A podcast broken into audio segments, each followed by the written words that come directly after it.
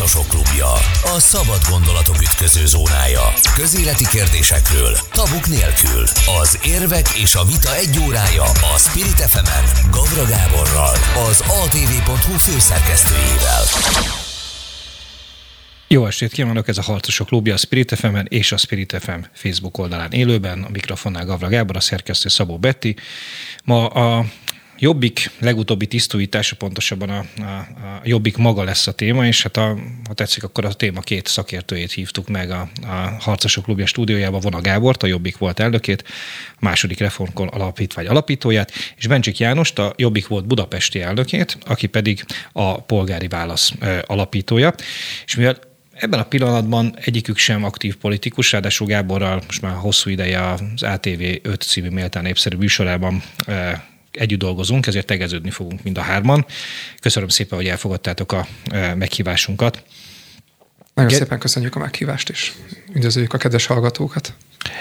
Gábor, te e, úgy kerültél a, a Jobbikba, hogy azzal párhuzamosan annak idején e, aktív Fidesz tag voltál, és hát mondjuk így, hogy a, a polgári Fideszben, és így lettél, így lettél jobbik tag. Mi vonzott téged akkor ebbe a szervezetbe?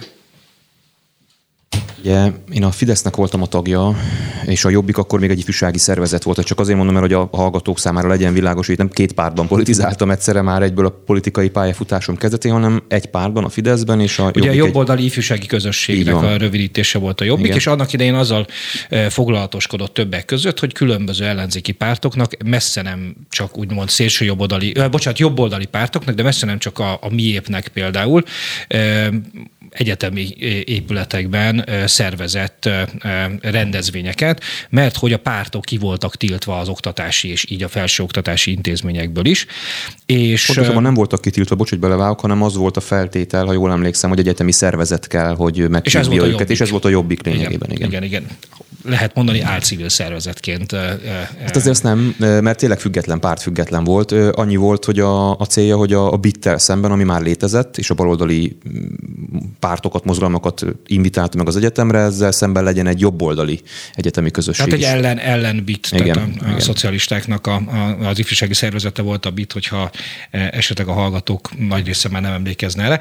E, tehát így, így, így lettél te a jobboldali ifjúsági közösségnek a, a, a az egyik tagja. alapítója. És ez, ez volt akkor a jobbik, amikor te beléptél, majd beszélünk a e, párt alakulásról. János, te jóval később lettél jobbikos, 2009-ben léptél be, de azt több helyen elmond mondtad, hogy te 1985-ös születésű vagy, hogy fiatal emberként 2006 után kerültél közel a, a jobbikhoz. Azért az már egészen más jobbik volt. Nem volt az már nem ifjúsági közösség volt, hanem egy párt, és azt lehet mondani, hogy ön meghatározása alapján nemzeti radikális párt. Te, neked mi tetszett a jobbikban?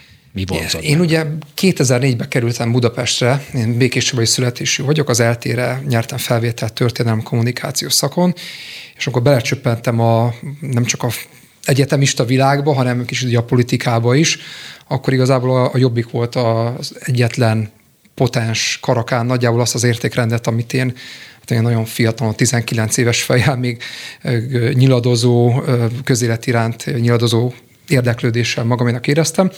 Én úgy éreztem, hogy, hogy ez a közösség ez nagyjából azt képviseli, amit, amit én is magaménak érzek. És hát 2006 ősze volt a fordulópont igazából. Tehát nekem 2006 ősze volt, amikor rárúgta az ajtót a, a magyar valóságra ugye a, az összödi beszéd és az azt követő Kossuth tüntetések. Én egész egyszerűen azt láttam, hogy a Jobbik volt az egyetlen tökös párt, amelyik nem azt méricskét, hogy most júj, akkor mi lesz, hanem beleállt keményen, kim volt, és én gyakorlatilag az én kapcsolatom a Jobbika, hogy ide 2006 őszére datálódik. Én azért léptem csak be 2009-ben a pártba, mert én hallgatói képviselő voltam az eltén, és viszont a direkt pártpolitizálás nem volt összeegyezhető a, a, a, az egyetemi élettel. De... Ez magyarul, hogyha, hogyha hökösként megtehetted volna, meg 2006-ban belépsz. Valószínűleg igen. Igen. Okay. Gábor, te meddig voltál Fidesz tag egyébként? 2001-től 2003-ig, tehát nem volt egy hosszú...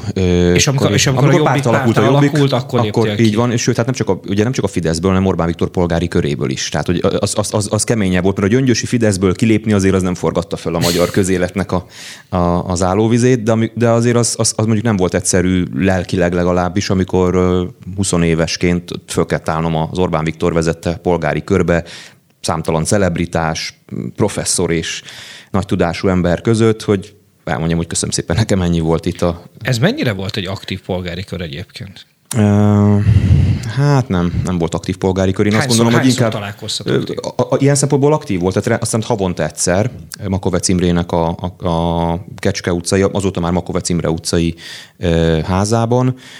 Uh, de az, hogy rendszeresen találkozott, ez, ez inkább protokolláris volt. Én úgy éreztem, vagy egy ilyen, egy ilyen szimbolikus dolog.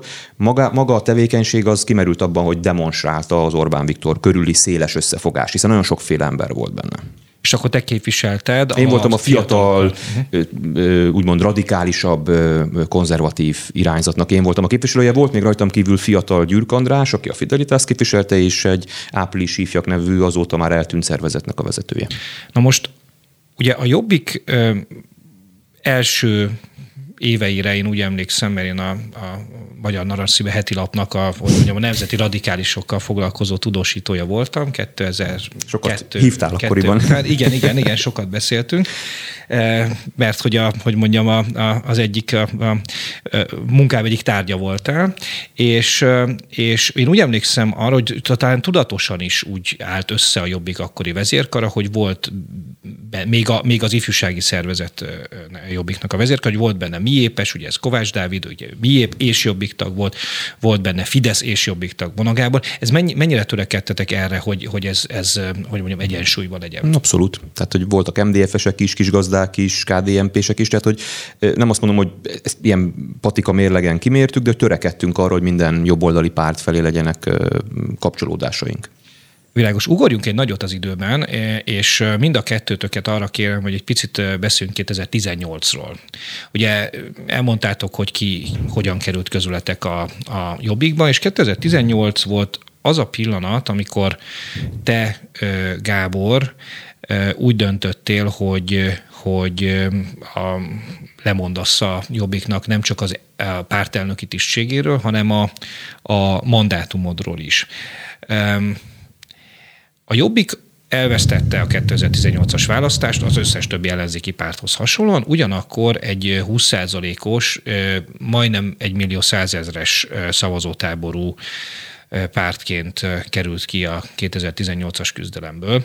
És most látjuk, és majd át fogunk térni konkrétan a mai jobbikra is, de hát nem csak a jobbikra jellemző ma, hogy azért ennél lényegesen rosszabb eredménnyel se szoktak lemondani pártvezetők. Miért döntöttél te akkor úgy, hogy, hogy, hogy, hogy lelépsz? Hát itt két, ketté kell választani. És most, mert bocsánat, miért döntöttél, hogy lelépsz, és miért ennyire radikálisan? Uh-huh. Igen, mert ketté kell választani. Azt, hogy lemondok, az, az nem volt kérdés, hiszen megígértem. Tehát, hogy én azt gondolom, hogy ez volt az egyedüli erkölcsileg vállalató lépés, hogy lemondok az elnökségről. Az már, hogy a, a pártpolitikai tevékenységből is kilépek, e, és a jobbikos mandátumomat sem veszem át, tehát a parlamentbe sem megyek már be, az nem volt ígéret, azt, azt, annak talán két oka volt. Az egyik az, hogy én már akkor nagyon azt éreztem a levegőben, hogy, hogy összefogás lesz ennek a vége. És abban meg nem igazából szerettem volna részt venni. Nyom, és nyomást nem is... észleltél, vagy a, vagy a párt közvéleménye fordult ebbe az irányba? Vagy a, a, a, én már a, a 18-as kampányban is sok helyen éreztem ezt a fórumokon, hogy, hogy a, a Jobbik szavazói Jobbikos körében fórumokon. is, Jobbikos fórumokon is már egyre inkább éreztem. Ott nem mondom, hogy elsöprő erejű volt, de már jele, de, de egyre növekvő. A másik pedig, és talán ez a fontosabb, Egyszerűen nem éreztem magamat alkalmasnak arra már, hogy politikai vezető maradjak, mert ahogy akkor is fogalmaztam, egy politikai vezetőnek a mondatai végén vagy pont kell, hogy legyen, vagy felkiáltó jel. Nekem meg kérdőjelek voltak a mondataim végén, és úgy éreztem, hogy időre van szükségem, hogy átgondoljam, hogy hogy is történt mindez, ami 18-ban történt. Én úgy fogalmaztam meg magamnak, hogy a vereség oka alapvetően sok tényezős, de a legfontosabb az, hogy Orbán Viktor jobban ismerte Magyarországot, vagy jobban képezte le a gondolataival Magyarországot, mint én, vagy mint mi. És én úgy gondoltam, hogy akkor talán célszerű egy picit visszavonulni és gondolkodni. János, nem, nem egy, tehát ez, ez most nem, nem a vitáról szól ez a műsor, de azt meg szeretném kérdezni, hogy aktív jobbikos politikusként 2018-ban eh, hogyan eh, láttad egyrészt Gábornak a, a visszavonulását, ugye a lemondását a pártelnökségről és a, és a mandátumról, másrészt pedig a jobbik akkori helyzetét, tehát a 2018 tavaszi helyzetet. Körülbelül 2018, hát pont négy éve, tehát 18 májusában. Így visszatekintve ez nagyon jól hangzik, ez a 20 százalék, meg egy millió százezer szavazó, főleg a mostani jobbik állapotát tekintve együket is. Tehát azt azért el kell mondjam, hogy az egy, az egy pusztító, olyan szinten csalódáskeltő eredmény volt, ugye minden párt mindig győzelemre készül, azért mi se gondoltuk, hogy mi fogjuk megnyerni ezt a választást, de egy, egy nagyon egy nagyon erős bizakodás volt bennünk, egy nagyon-nagyon jó szereplése, mi lett volna ez a jó szereplés? Bocsánat, ez mind Hát ez, ez legalább egy 10-15 egyéni választókerületi győzelment, vagy legalább a pessimisták is 8-10. Ugye, ami csalódást jobbikos. okozott, aztán az, hogy egy a Dunajvárost húzta be a jobbik. Így van, illetve hát ugye, hogy a Fidesz kétharmad, ugye, ami a letaglózó volt, és ebben a helyzetben ugye Gábornak a lemondása még egy ilyen plusz sokként érte a pártot. Ketté is szakadt, vagy nem szervezetileg, hanem nagyon megosztott a Gábor lemondása jobbikosokat, mert a tagság egyik része azt mondta, hogy, hogy ez az egyetlen tisztességes és út, amit a Gábor választott, megígérte, tartja az ígéretét, sok jobbikos viszont úgy érezte, hogy Gábor cserbe hagyta a pártot, hogy az ő kilépésével elengedte a pártkezét, és hagyta belezuhanni a semmibe, és felelős vezetőként akkor lett volna, hogyha ott marad és segít, vagy legalább az átmeneti időben. És, az egy, és én nem tudom megmondani, hogy ez milyen arányban volt, de az biztos, hogy a párt egy nagyon rossz lelkiállapotba került. Erre jött ugye rá a mi hazánknak a kiszakadása néhány hónapra rá, amelyet én személy Ugye szerint... volt egy elég, elég, elég szoros uh, Schneider-toroszkai uh, így van, elnök, így van, Volt egy tisztújítás rögtön a 18-as választási vereség után. Talán ezt nagyon röviden végig is vehetjük, hogy a hallgatókat is, ugye 18 ugye tavaszán választás, nyáron ugye jobbikos tisztújítás, Torockai László és Schneider Tamás mérkőztek meg egymással, hajszál hiány sikerült a Schneider Tamásnak ugye az elnöki választása, a Torockaiék pedig vitték a pártnak a nemzeti radikális extremitások iránt fogékony részét a pártnak, amire sokan köztük én is megkönnyebbülésként tekintettek részben, mert úgy voltunk, hogy végig megszabadulunk attól a ballasztól, amely megakadályozta hát azért abban, itt, hogy igazából itt azért marad, maradtak ilyen balasztok, ugye van, ez még a 22-es kampányban is hát előkerült hát, egy-egy... Van, voltak, vannak és lesznek is, meg szerintem minden pártban megvannak a saját ö, fekete bárányai, de kétségtelen az, hogy nagy arányban a mi hazánk kiválásával a öröm az örömben az volt, hogy végre akkor most már semmi nem akadályozhatja meg, hogy ez egy tényleg egy olyan jobb közép néppárt legyen, mint amilyennek ezt a Gábor próbálta felépíteni, és a 18-as választás előtt ugye néppárti imidzsel megjelenni, vagy néppárti tartalommal, viszont a szervezetek nagyon roncsolta a pártot. Tehát a vidéki lapszervezeteknek a sora gyengült meg, vagy tűnt el. Erre jött még rá ugye a 2019 tavaszi EP zakó, amikor egy minden várakozáson aluli ö, ö, szereplés volt, és ebben a helyzetben, és majd talán eljutunk ide is, majd biztos lesz szó a műsorról, hogy, hogy mi miért alakult úgy, ahogy alakult, ebben a lélektani helyzetben a Vona Gábor után támadt űr betöltésére iránt óriási igény volt, és ilyen messiás, egy ilyen elnöki casting keveredett egy ilyen messiás váró, kétségbe esett reménytelen helyzettel, amely egy egykor nagyon erős pártnak a megtartásról igénye volt, és ebben a helyzetben lépett elő ugye Jakab Péter, mint egy mint egy nagyon jó kommunikációs képességű, sokak által szeretett, és egy nagyon tehetségesnek tartott vezető, és nem is nagyon volt más körülötte egyébként, aki, aki körül ilyen etosz lett volna. Pont. Itt hagy reagáljak már erre a, erre a cserbehagyásos gázolásra, amit szóba került, mert abszolút megértem azokat, akik ezt érezték, de azért van, vannak ellenérveim. Az egyik az, hogy amit mondtam, tehát hogy ha valaki azt érzi magáról, hogy nem alkalmas egy közösség vezetésére, és mégis ezt csinálja, az, az, az szerintem nem jó. Tehát, hogy szerintem az lett volna az igazi elárulása a közösségnek, hogyha én lényegében egzisztenciális megéletési okokból eljátszottam volna, mint hogyha tudnám, hogy mit kell csinálni. Ez egyik, de nem ez a legfontosabb. A másik, amit el szoktunk felejteni, hogy én nem tűntem el, hanem május 10-én volt a áprilisi választások után a tisztújító kongresszus, addig ügyvezető elnök voltam, és igyekeztem azt az egy hónapot arra felhasználni, hogy ne Torockai László legyen a, a Jobbik elnöke, tehát hogy én, én akkor lényegében a kampányoltam a néppárti Jobbik mellett, és még ott beszédet is mondtam, hogy elköszöntem a pártól, és hajszál hiány, de Schreider Tamás nyert. És utána pedig, és ez az, amit valószínűleg még a Jani sem tudnak, a kedves hallgatók, meg talán még a Jobbik tagok sem tudnak, én mind Schneider Tamásnak, mind Jakab Péternek felajánlottam, hogy bármikor, bármiben segítek, bármikor nyugodtan hívhattak elnökségülésre, frakciülésre, bármilyen ülésre. Tehát kvázi felajánlottam azt a fajta tapasztalatot, tudást, támogatást, amit azt gondolom, hogy korrekt módon föl kell egy ilyen helyzetben ajánlani. Schneider Tamás úgy, ahogy ezzel élt is, Jakab Péter viszont nem. Tehát, hogy arról már én nem tehetek, hogy ebben a helyzetemben mennyire használta az én tudásomat vagy tapasztalatomat a párt. Meg persze nyilván azt, azt is elfogadom, hogyha úgy döntött a mindenkori elnök, hogy valami más irányt akar, mint amit esetleg én megálmodtam. Na most az e- elmondtad, Gábor, hogy, hogy mit ajánlottál fel Schneider Tamásnak, meg mit ajánlottál fel e, Jakab Péternek, meg azt is, hogy ők hogy, e, hogy reagáltak erre. Nekem ami nagyon, több, több dolog nagyon furcsa volt, bár 2018 tavaszán is. Egy picit még térjünk ide vissza, és aztán, aztán pedig térjünk rá a lemondásodnak a mostani interpretációjára, Jakab Péter interpretációjára, mert az egy számomra egy egészen furcsa dolog de hogy ami, ami, az, ami akkor nagyon fura volt, az az, hogy a, a Jobbik 2014-ben darabszámra, vagy hát szavazatszámra egy kicsit gyengébb eredményt is ért el 2018-hoz képest. Tehát ahhoz képest volt egy növekedés, ami nyilván a szavazótábor egy nagy arányú cseréjével járt együtt.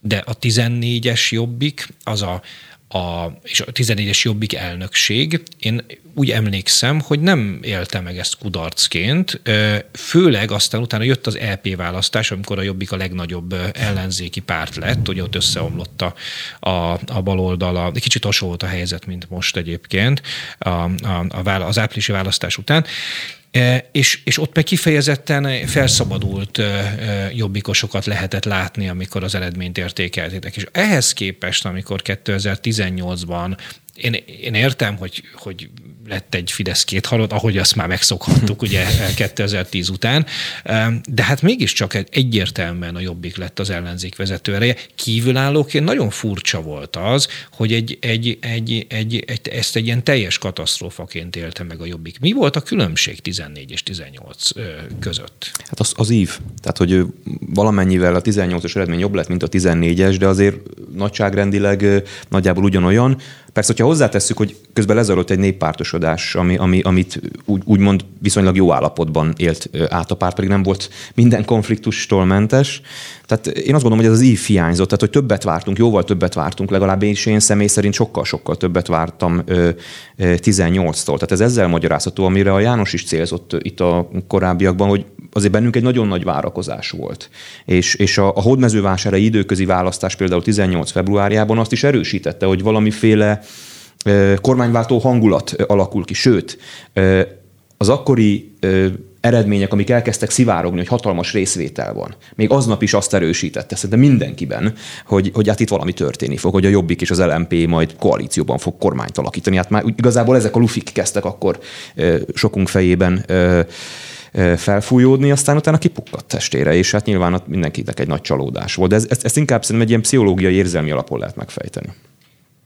Igen, így van, a Gábor mondja, annyit hozzátennék, és ezt talán lehet ilyen kritika minden akkori vezetés irányába is, talán, hogy azért ezt mesterségesen ti fűtöttétek ezt, Gábor, Abszolút. ezt a, tehát mi képvis, én ugye képviselőjelölt voltam, ugye Budapesten, milyen győzelem vagy halál, ezért voltunk bele hajszolva, tehát mind a Gábor, mind Szabó Gábor, akkori pártigazgató, itt nagyon kemény tempót diktáltak, és tényleg itt kvázi már milyen munkaköri elvárás volt a győzelembe való rendíthetetlen hit sok esetben, ami persze a vezetés oldaláról teljesen érthető, sőt Gábor azt hiszem te fogalmaztál így egy egyik ilyen belsős ilyen képviselőti tréningen, hogy gyerekek, ha azt várjátok rá, hogy az emberek elhiggyék, hogy képesek vagyunk kormányozni, és tudunk nyerni, akkor azt először nektek kell, nekünk kell elhinni, mert ha mi nem hisszük el magunkról, akkor milyen napon várjuk el, hogy mások elhiggyék rólunk. Ha ti nem hisztek a győzelembe, akkor miért várjátok el, hogy azok, akik szavazzanak ö, rólatok, hogy szavaznak majd rólunk, azok higgyenek benne. Tehát ebből a szempontból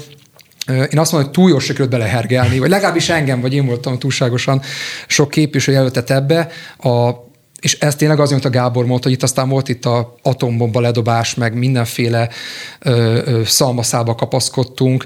Ö, volt, a, nem beszéltünk még ugye a, azt tegyük azért hozzá, hogy ez az 1 millió 100 ezer szavazó nem volt mind jobbikos, aki, aki 18-ban jobbikra szavazott.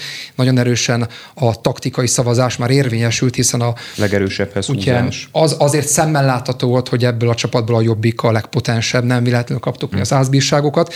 Tehát valahogy joggal treníroztuk arra a szavazókat is, hogy érdemes annak is átszavazni, aki nem hithű jobbikos. És igen, el... volt egy olyan érzet, hogy ha van egyáltalán kormányváltó erő, hogy... akkor az a jobbik lehet. Igen, visszanézve lehet, hogy ez megmosolyogtat, hogy úr úristen, hogy lettek ilyen hülyék, hogy ezek abba hittek, hogy tényleg itt lehet győzni, de hogy akkor sok ilyen kis dolog volt, amit tudtunk kapaszkodni, és ehhez képes volt, de azt mondom tényleg a, a, a józanabb része is a pártnak, aki soha nem hitt a győzelembe, azt mondta, hogy azért 8-10, egyéni győzelem azért meg lesz. Le voltak, Tehát a, voltak a mérések. Is azt mondták. Olyan ember, aki azt mondta, hogy lesz egy, egy darab nyomorult egyéni győzelmünk, ilyen nem is nagyon volt. Hát az már, az már nagy, nagy defetistának kellett lennie. Tehát a Gábornak ebbe igaza van, itt, itt, itt amikor az ember kívülről néz valami, mint egy mozit, és nincs, nincs benne, nincsenek benne az e, több hónapnyi munkának a szihózisa, a, a, a küzdelmei, a, a vágyra az iránt gondolkodása, nagyon néz megérteni, hogy egy, egy eredménynek miért örül, vagy miért csalódik az ember, vagy miért, miért, miért spanolja fel magát. Igen, pont ezért kérdeztem, hiszen, hogy mondjam, pusztán matematikai alapon és mondom kívülállóként, úgyhogy nyilván nem voltam része ennek az általad említett pszichózisnak.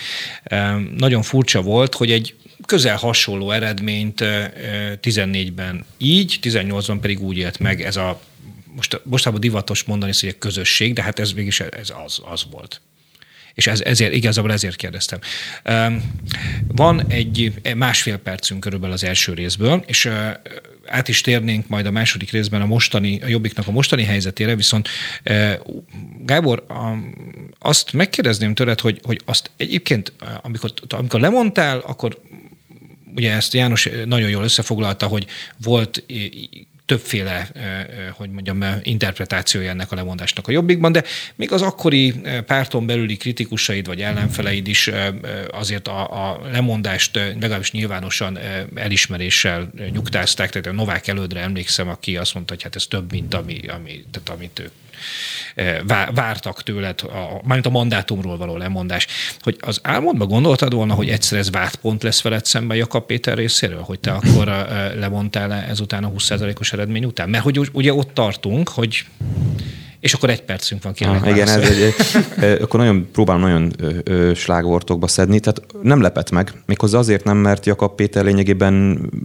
hajlamos átvenni az utóbbi időszakban a DK kommunikációt, és a DK-nak mindig is ez volt a kommunikációja. Tehát, hogyha 18-tól én azt tapasztaltam, hogy elindult egy ilyen lassú átmosása az én lelépésemben lévő azt gyanítom valamiféle erkölcsi tőkének, azzá, hogy ez valójában egy árulás. Ez itt elhagyta a, a, a süllyedő hajót. Tehát, hogy elindult egy ilyen gondolati folyam, és ezt a főképp a DK részéről erősítették, és hát Jakab Péter meg a, a, a DK világértelmezési körében fejti meg manapság a dolgokat. No, hát akkor itt, itt megyünk el szünetre, és folytatjuk a Harcosok klubját innen, e, egész pontosan Jakab Péter elnökségétől, és akkor remélem eljutunk a má, máig. Köszönöm szépen.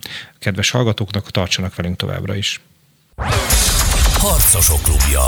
A szabad gondolatok ütköző zónája. Közéleti kérdésekről, tabuk nélkül. Az érvek és a vita egy órája a Spirit fm Gavra Gáborral, az atv.hu főszerkesztőjével. Folytatódik a Harcosok Klubja a Spirit fm ezúttal élőben, és a Spirit FM Facebook oldalán szintén élőben. Én Gavra Gábor vagyok, a szerkesztő Szabó Betti, mai vendégeink pedig Vala Gábor és Bencsik János. Vala Gábor a Jobbik volt elnöke, a második Reformkor Alapítvány alapítója, Bencsik János pedig a Jobbik volt budapesti elnöke, a polgári válasz alapítója, és tegeződünk ebben állapodtunk meg. ott tartottunk, hogy, hogy Vona Gábor ugye 2018-ban lemondott a Jobbik elnökségéről, és nem vette át a mandátumát, és Schneider Tamás lett a Jobbik elnöke, és aztán két évvel később egy Bencsik János által Messiásvárónak nevezett hangulatban végül is Jakab Péter vette át a hatalmat a Jobbikban egy nagyon gyenge LP választás után. Gábor, hogyha jól emlékszem, te annak idején többek között az ATV egyenes beszéd című műsorában is támogatásodról biztosítottad Jakab Péternek az elnöki, vagy elnökjelölti ambícióit. Később viszont számtalan kritikát megfogalmaztál vele szemben mi volt az oka annak, hogy te őt támogattad annak idején, mert azt elmondhatod Schneider Tamás miért támogattad 2018-ban, és aztán mi volt az a pillanat, amikor, amikor megváltozott a véleményed róla? Hát én azért támogattam, nem nagyon láttam más alternatívát, és amikor Jakab Péter országosan ismert politikussá vált, az valójában az én elnökségemnek a utolsó szakasza volt. Ugye ő országos szóvivő lett, és én azt gondolom, hogy szóvivőnek zseniális volt Jakab Péter. Tehát én azt éltem meg pártelnökként, hogy nagyon sok nehéz szituációkba bele lett helyezve, mint szóvivő. Ugye kicsit a szóvivő mint a szippantós autó, hogy amikor, amikor baj van, akkor kidobják oda, és akkor neki kell ott működni. És ő ezeket a szituációkat sallangmentesen, hiba nélkül hozta le. Tehát nekem ez, a, a, az én Jakab Péter percepcióm az volt, hogy ő egy, egy, egy ilyen válságmenedzser, aki, aki, aki jól tud kommunikálni, és mivel a politikának azért egy jelentős része kommunikáció, jó, jó vezető lesz, aztán majd valak, valakik, én is felajánlva a segítségemet, mögé rakják a többit. Ez volt, amiért támogattam, de már a, a kezetektől fogva kialakult egy, egy, egy, egy olyan vita közöttünk, vagy nem is vita, vagy egy olyan, olyan dolog, amiben úgy láttam, hogy nem tudok ráhatni. Ez pedig az volt, hogy, hogy amikor még, még csak elnök sem lett, hanem csak frakcióvezető, akkor kérte, hogy találkozzunk. És erről készült is egy kép, amit ő kirakott a, a Facebook oldalára. És akkor én elmondtam Péternek, hogy nagyon jók ezek a... Ezek a ez 2018, ugye? E, nem, ez már 19, 19, 19, de még nem elnök, de már frakcióvezető, és akkor már úgy látható volt, hogy, hogy, hogy elindul ebbe az irányba, és én azt mondtam akkor a Péternek, hogy nagyon jók ezek a parlamenti akciók, de hogy ez nem, ez nem tehát hogyha ő elnöki ambíciói vannak, adott esetben miniszterelnöki ambíciói, akkor egyszerűen meg kell tudni szólítani értelmiségi rétegeket is, és én azt gond, és egyrésztről, másrésztről pedig én azt hittem és azt gondoltam, hogy az ő célja is az, ami nekem is volt, hogy egy polgári középosztályt szólítani meg, és ott volt egy, úgy tűnik, hogy, hogy volt egy olyan stratégiai különbség közöttünk, ami, ami nem lehetett, amit nem lehetett átidalni. Ennek ő egyébként ezen a bizonyos találkozón, amit most említettél, ennek hangot is adott? Nem. Tehát, hogy azért a, a Pétert ismerni kell, hogy ő nem ad hangot ö, általában az ilyen találkozásokon a véleményének. Ő a parlamentben úgy, tehát ugye aki nem ismeri Igen, nem őt, ismerjük. Nem így, abszolút nem így ismerik. Szerintem nagyon félreismeri őt a, a, a közvélemény, de, de értem, ami megerősít vagy cáfol. Minden meg is tesz azért, hogy félreismerjék. Mert, hát a parlamentben úgy tűnik, mint egy fenegyerek. Tehát ő, ő a fenegyerek, aki, aki kimondja a véleményét. Egyébként meg azt gondolom, hogy egy, tehát egy hiperintrovertált ember, aki, aki, aki nem szólal meg, nem mondja a véleményét. Tehát számtalan olyan frakciülés volt, hogy mindenki hozzászólt, kivéve Jakab Pétert. Tehát, hogy nem tudom, hogy Jani majd aztán elmondja, hogy utána 18 után mi volt a tapasztalata, de nekem az volt, hogy, hogy valahogy ő ezekben a személyes szituációkban nem igazából nyílik meg. És akkor azt arra emlékszem csak, hogy nézett rám, nem láttam azt, hogy ha élménye lenne, amikor én próbáltam őt a polgári középosztály meg az értelmiség felé terelni, aztán elváltunk, és utána láttam a politikai jellegből, hogy ez úgy tűnik nem fog működni. Ti ekkor találkoztatok utoljára? Vagy volt nem, utána még egyszer találkoztunk, akkor már elnök volt, akkor, akkor a kabinet vezetője, akkor még nem Molnár Enikő volt,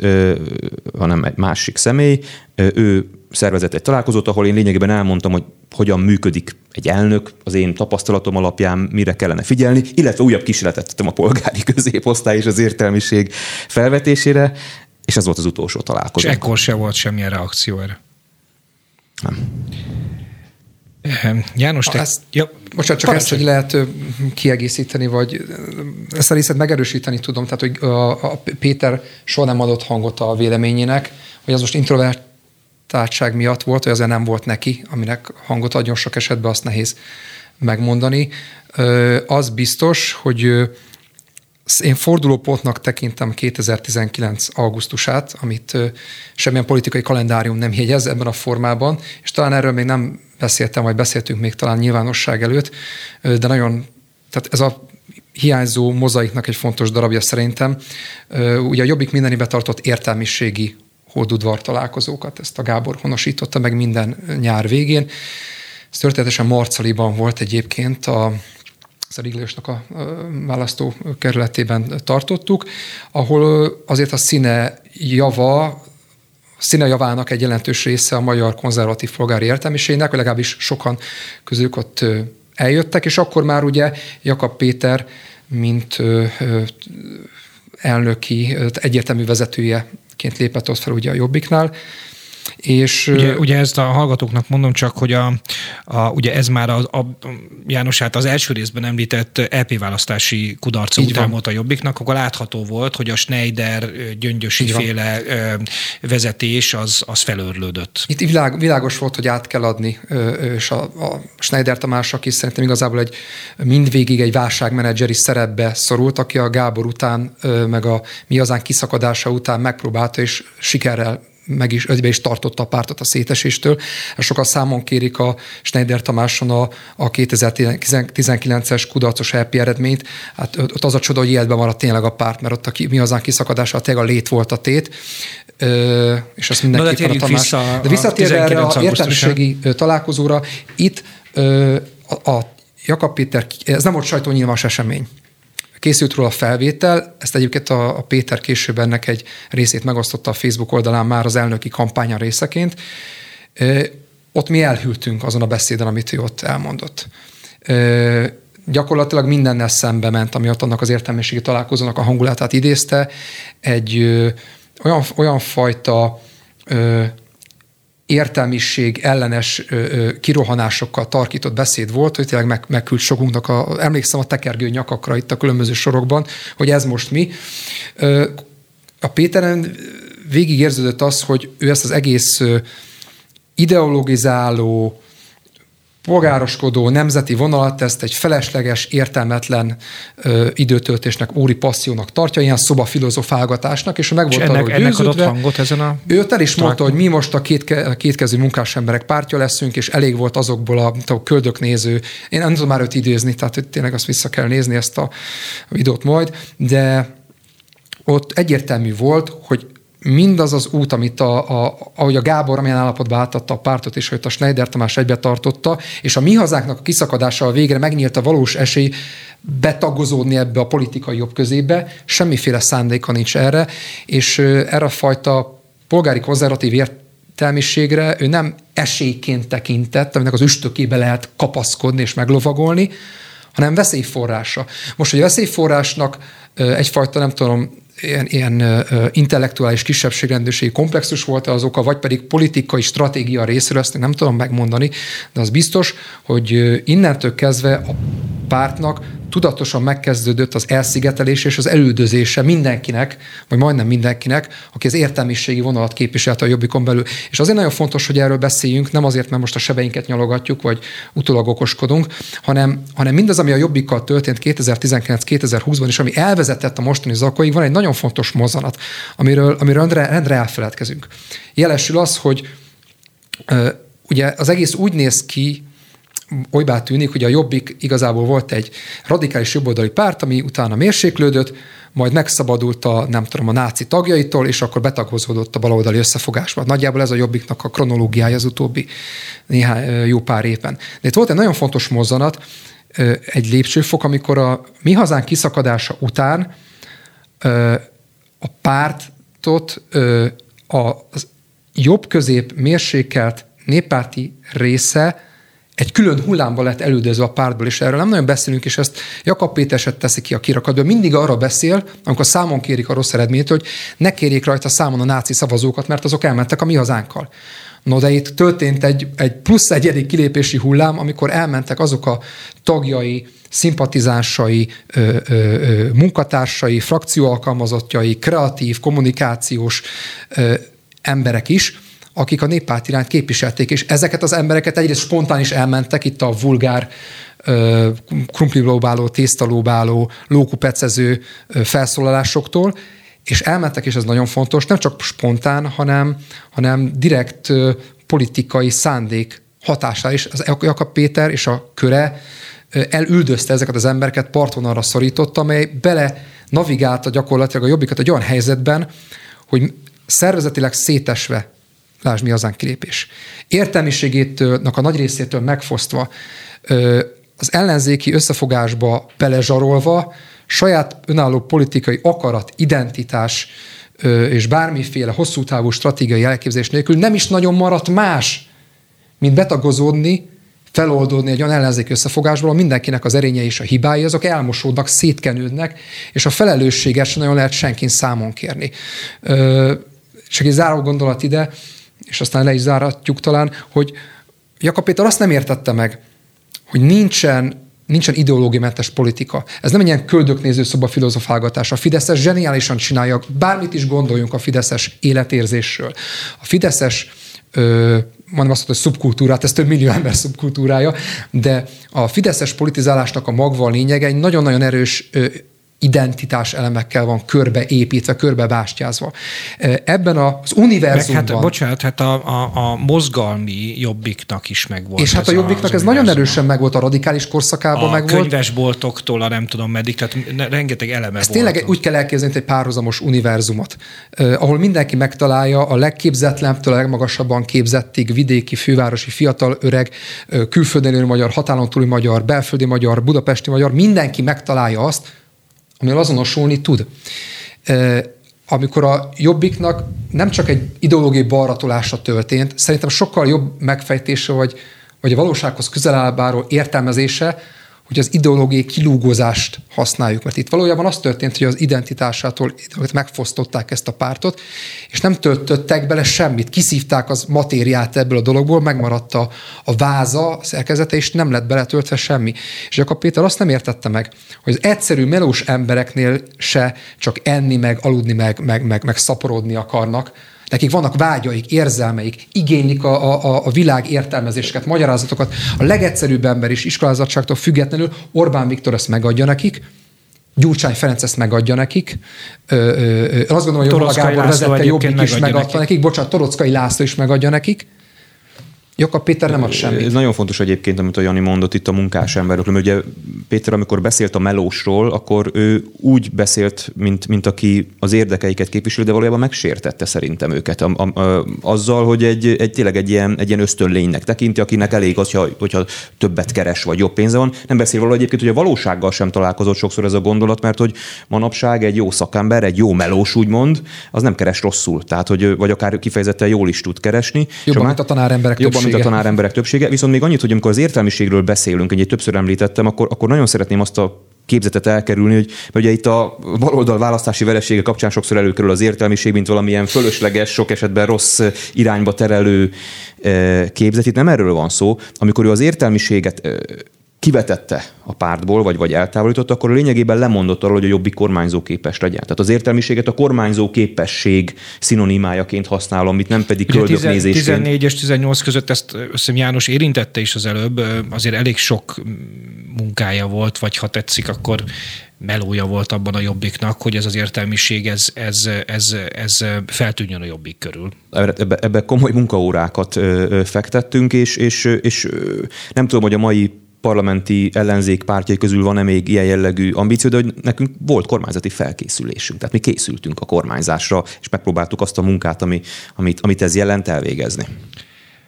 Azt szeretném megkérdezni tőletek, hogy melyik kötőknek mikor jött el az a pillanat, hogy távozott a jobbikból? Tehát volt-e, mert ugye itt nagyon sok konkrét momentumot eh, említettetek, ugye a Gábor a két találkozásotokat Jakab Péterrel, János pedig ezt a hát nagyon furcsán sikerült 2019. augusztusi eh, értelmiségi találkozót. Mi volt az a pillanat, amikor úgy gondoltátok, hogy nektek személy szerint nincs maradásotok a jobbikban? Nekem ez nem drámai pillanat volt. Én 18 után elindultam egy olyan irányba, ahol azt gondolom, hogy amit csinálok, hogy elemzem a politikai eseményeket, véleményt formálok róla, abban már nem fért bele, hogy én egy pártnak legyek a tagja. Hogy én Schneider Tamással beszéltem, teljesen kulturált körülmények között nem valami veszekedés volt a vita, és elmondtam neki ezt, és elmondtam, hogy szeretnék kilépni a jobbikból, nem azért, mert bármi sérelmem van, hanem egyszerűen az élethelyzetem most ezt nem teszi lehetővé, én úgy érzem nem tudok úgy függetlenül elemezni, hogy közben egy pártnak a tagja vagyok. Tamás ezt teljes, tök korrekten fogadta, és abban állapodtunk meg, hogy megvárjuk a választásokat, tehát a 19-es választásokat, és utána hivatalosítjuk úgymond ezt a lépést. A tavaszit vagy az őszit? Mind a kettőt. Mind a kettőt, aha. János? Uh, ugye említettem ezt a 19 nyárvégi értelmiségi találkozót, ami intőjel volt. Uh, számomra a vörös vonal az, az ott húzódott, hogy az ellenzéki együttműködés sem mit, alatt mit értünk. És itt számomra vörös vonal az ott húzódott, hogy akarunk-e közösen kormányozni a 2010 előtti politikai szereplőkkel, vagy sem. Nekem határozott politikai állásfoglásom volt, hogy nem szabad erre készülni, és ezt sugalni sem, hogy a Jobbik közös kormányzásra készül. Én az ellenzéki együttműködésnek nem voltam az ellenzője, sőt azt mondtam, hogy hát ez egy választógi kényszer, tehát Fidesz csinált egy választási rendszert, valamit kell kezdeni vele, muszáj együttműködni az ellenzéknek, különben egymás nélkül ö, ö, nincs értelme az egésznek. Le, ki lehet számos, ki lehet térni egymás elől, lehet egy körzetben egy közös jelöltet indítani, sok mindent lehet csinálni, egy dolgot nem szabad, úgy összeállni, hogy közös listán, közös programmal, közös kormányzásra készülünk a DK-val, meg az MSZP-vel. Tehát ezt a vonat nem szabad átlépni. 2020 decemberében eldőlt, hogy ezt a Rubikont átlépi a párt, és hivatalosan is a teljes faltófalig tartó összefogás és a közös kormányzás volt. Ugye erről jött rá egy hónappal később, 2000 ugye Jakab Péternek az elnöki választása, amikor meg világossá vált, hogy egészen a 22-es választásig ez a politika lesz az irányadó. És én akkor döntöttem el úgy, hogy, hogy én nem tudok egyszerűen képviselni egy olyan politikát, aminek az a célja, hogy visszasegítsük hatalomba a 2010 előtti világot. Mi, akik létrejöttünk ezen pártok ellen, tehát hogy, tehát, hogy nem az olyan, mint hogy nem tudom, a, a DK összefogna Orbán Viktorral 2028-ban, hogy elődözni egy másik pártot. Tehát hogy nem létezik, nincs ilyen, tehát ilyet, ilyet nem lehet csinálni. Tehát magyarul, a, magyarul az LMP-vel és a Momentummal az együttműködést, azt, azt hogy mondjam, tehát az ellen nem lett volna kifogás, az MSZP-vel és a DK-val, akkor nevesítsük őket, a, az azt látta te a, a vörös vonal átlépésre? Volt egy terv itt, és majd Gábor ezt te jobban talán itt a lehet, hogy a színfalak mögött itt, amit ebből megoszthatsz, vagy, vagy, vagy ki tudod egészíteni, ugye, mert ugye ez még a te elnökséged alatt volt, ez a legyen a, úgy, úgy hívtuk ezt, hogy 21. századi ellenzéki pártoknak a összefogása, vagy nem, összefogás nem szeretünk, az ilyen gyurcsány ízű volt, de együttműködése. Ez jelentette ugye a jobbikot, az lmp meg az akkor az identitását kereső, ide-oda játszó momentumot is, amely nem, nem a mostani momentum volt még, tehát akkor ők, és ugye volt egy olyan terv, hogy a felfelé, hogy a, a feltörek, a nagyon erős bázissal rendelkező jobbik, ami a 2018-ban a legerősebb ellenzéki párt lett, meg a Momentum, ami a Olimpia után feljövőben van, az ötpárti LNP-vel, ez együtt egy MSP-DK párbeszéde szemben egy, egy nagyon jó pólus tudna képezni, le tudná esetleg uralni az ellenzéki akármit, és meg lehetne akadályozni azt, hogy, az ellen, hogy a kormányváltás az Gyurcsány Ferenc visszatérését jelentse, mert ezt ugye láttuk előre, hogy akkor ez tuti bukó, tehát akkor Fidesz kétharmad. És van egy fekete betűvel jelzett dátum az én naptáramba, ezt se szoktuk emlegetni sok helyen, pedig nagyon-nagyon fontos. Ez 2019. április 6-a. Ez volt az a nap, a hallgatóknak mondom, hogy néhány héttel járunk az európai parlamenti választás előtt, amikor ugye a Momentum és a DK szétnyerte magát. Donát annak kiállásban... Bocsánat, a Momentum és a DK az ellenzéki e, térfélen belül nyerte szét magát, 16 igen, és 11 százalék, ami 53 a Fidesz nyerte Fidesz. szét magát, igen, a Fidesz nyerte igen. szét magát, bocsánat, ellenzéki térfélen belül, akkor így mondom, a Jobbik és az LNP kárára. Donát Anna kiáll és kijelenti azt, hogy a Momentum a, csatlakozik az MSZP-DK párbeszéd ellenzéki demokrata szövetséghez. Ez egy olyan gyomros volt, nekem akkor, meg talán mondhatom nekünk, akik készültünk arra, hogy esetleg be lehet rántani a Momentumot, és át lehet húzni egy kicsit ilyen néppárti, ilyen ö, jobb középvonalra, hogy, hogy ezt ilyen árulá, árulásként, nem is talán azt erős az árulás, de mindenképpen egy nagy gyomrosként éltük meg. Ezután jött az a, az EP választás, ahol igazából a, a Jobbik és az LMP kapott egy, egy akkora gyomros, hogy mind a két párt megfeküdt, és igazából ekkor ment el a vonat. Ha emlékeznek a kedves hallgatók, hogy emlékeztek, Puzsér Robert is ezt követően jelentette be akkor, hogy Puzsér Robert mögött is szétesett az a jobbikos lmp Kihátrált mögül az LMP és a jobbik, ugye? Ez egy nagyon kacifántos történet, szétfeszíteni a műsoridő kereteit, ha belemennék, de a lényeg, hogy szétesett ez a Puzsé Robert vezetésésével össze. Robi minden esetre úgy élte ezt meg, hogy őt elárulta a két párt. Ez viszonylag egyértelmű. Én akkor a Jobbik Budapesti elnökeként én ezt uh, részben árnyalom a képet, de az biztos, hogy, uh, hogy szétesett az a dolog. Uh, Puzsé Robert ugye innentől kezdve egyedül ment tovább, és ez a fajta, amit a, a Vonagábor meghirdetett a Jobbik plusz LMP esetleg még talán nyitottság a Momentummal az MSZP-DK kárára, ez akkor szétesett, és talán a politika nehézségi súlyánál fogva is elindult a történet egy olyan irányba, és lehet, hogy Gábor ez az, amire utaltál még az elején, hogy te ezt láttad, vagy érzékelted, vagy nem tudom. Idő után ez elég világosá vált, hogy itt nincs más út, csak a teljes összefogás útja, és ebből meg nem következhet más, mint az, hogy itt mindenki, aki ezen a térfélen van, az a saját súlyánál, politikai erejénél, tőkéjénél, társadalmi beágyazottságánál, pénzénél, média erejénél fogva fogja uralni ezt a dolgot. És azt hát láttuk azt, hogy ez nem az a az nem az a politikai erő, és nem az a polgári etosz, vagy az nem az a, nem az a jobb közép dolog, amit mi, mi azt gondoltuk, hogy talán dominánsá tehető. Gábor, ehhez van hozzáfűzni valód?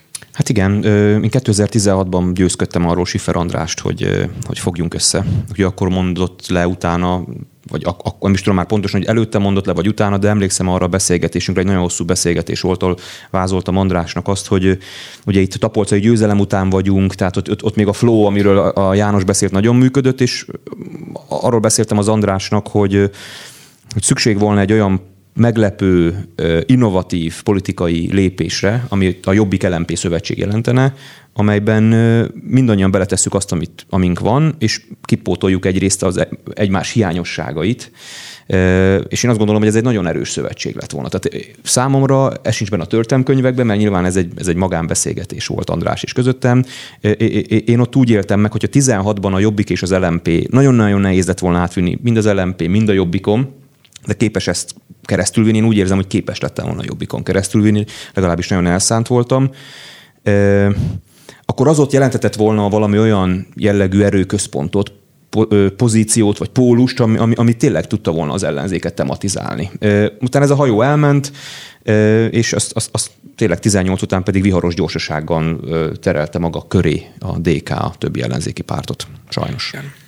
Visszatérnék egy pillanatra arra a kérdésre, amit János feszegetett, és mind, mindkettőtökhöz szól, mert hogy tulajdonképpen egy kicsit nekem úgy tűnik, hogy 2013 után, vagy hát azt lehet mondani, hogy az utóbbi évtizedben, mint hogyha a Vona Gábor vezette Jobbik, aztán később Puzsér Robert, még később MZP, keresett volna valamiféle, és, le, és Gábor ezek szerint Sifer András a közösen is kereste volna, valamiféle centrumot, ami annak nyilván a, jobb, a jobbik részéről a jobb közép oldalát, ami, ami riválisa lehetne mondjuk az óbaloldalnak, és kihívója lehet a Fidesznek, most ezt leegyszerűsítve mondom. De valamiért ezek a kísérletek kudarcot vallottak. Nyilván a, a Fidesznek és mondjuk a, az MSZPD-nek érdeke volt, hogy kudarcot valljanak, de nem lehet az, hogy, hogy ez egy, ez egy, ezt elképzelt a szereplők Gábortól MZP-ig, és valójában ez nincsen, és nem lehet az, hogy mondjuk az élet utólag az egyik oldalon Torockai Lászlót, a másik oldalon Jakab Pétert igazolta, akik különböző irányba, de kimentek ebből a centrumból? Vagy ez, vagy ez egy létező dolog, csak, csak bedarálta a Fidesz és a, és a baloldal?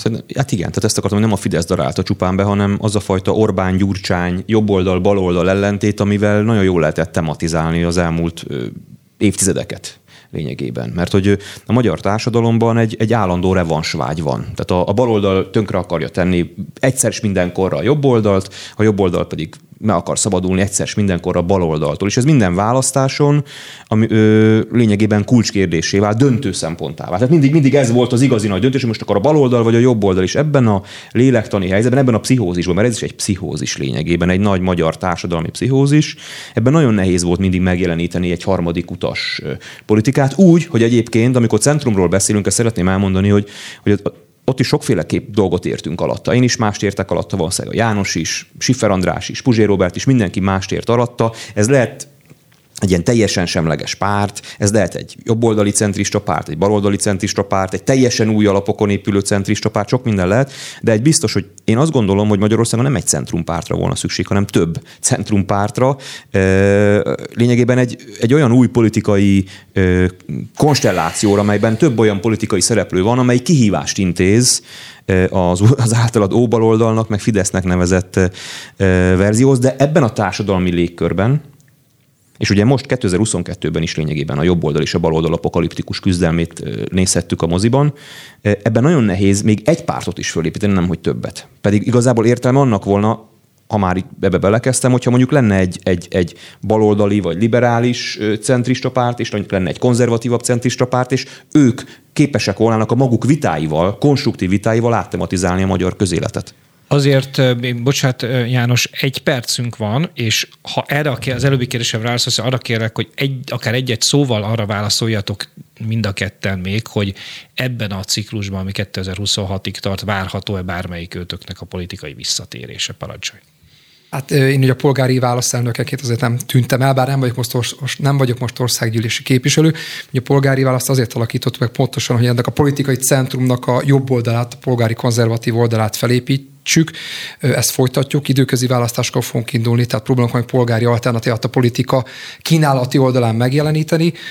Az én záró gondolatom ehhez egyébként az, hogy engem értem, amit kérdezel, és ez, ez egy nagyon jó kérdés, és tök izgalmas vitát lehetne erről folytatni, hogy van-e létjogosultsága egy politikai centrumnak, de én ezt formai kérdésnek tekintem, és sokkal inkább számomra fontosabb kérdés, hogy lesz-e lesz-e végre tartalmi oldal a politikának, mert mindenki azon elfoglalva, hogy ki, hogy kivel fogjon össze, meg álljon össze, engem ez halálosan ö, ö, frusztrál már sokszor, mert ez mindig a megúszása a tartalmi politikának, és azt érzem, hogy azok a pártok, akik mindig ö, azzal elfoglalva, hogy kivel, hogy fogjanak össze, meg listázzanak, mindig arra törekednek, hogy megúszszák azt a kérdést, mert legfontosabb, hogy lesz-e végre ellenzéki oldalon politikai, számon kérhető, értelmes, normális politikai tartalom, akár liberális, akár jobboldali, vagy marad a Tölgyesi Péter által a gyűlölet teljesítményként apostrofált politikai kommunikáció, mely nem szól másról, mint csak az, hogy Orbán Viktor forduljon fel.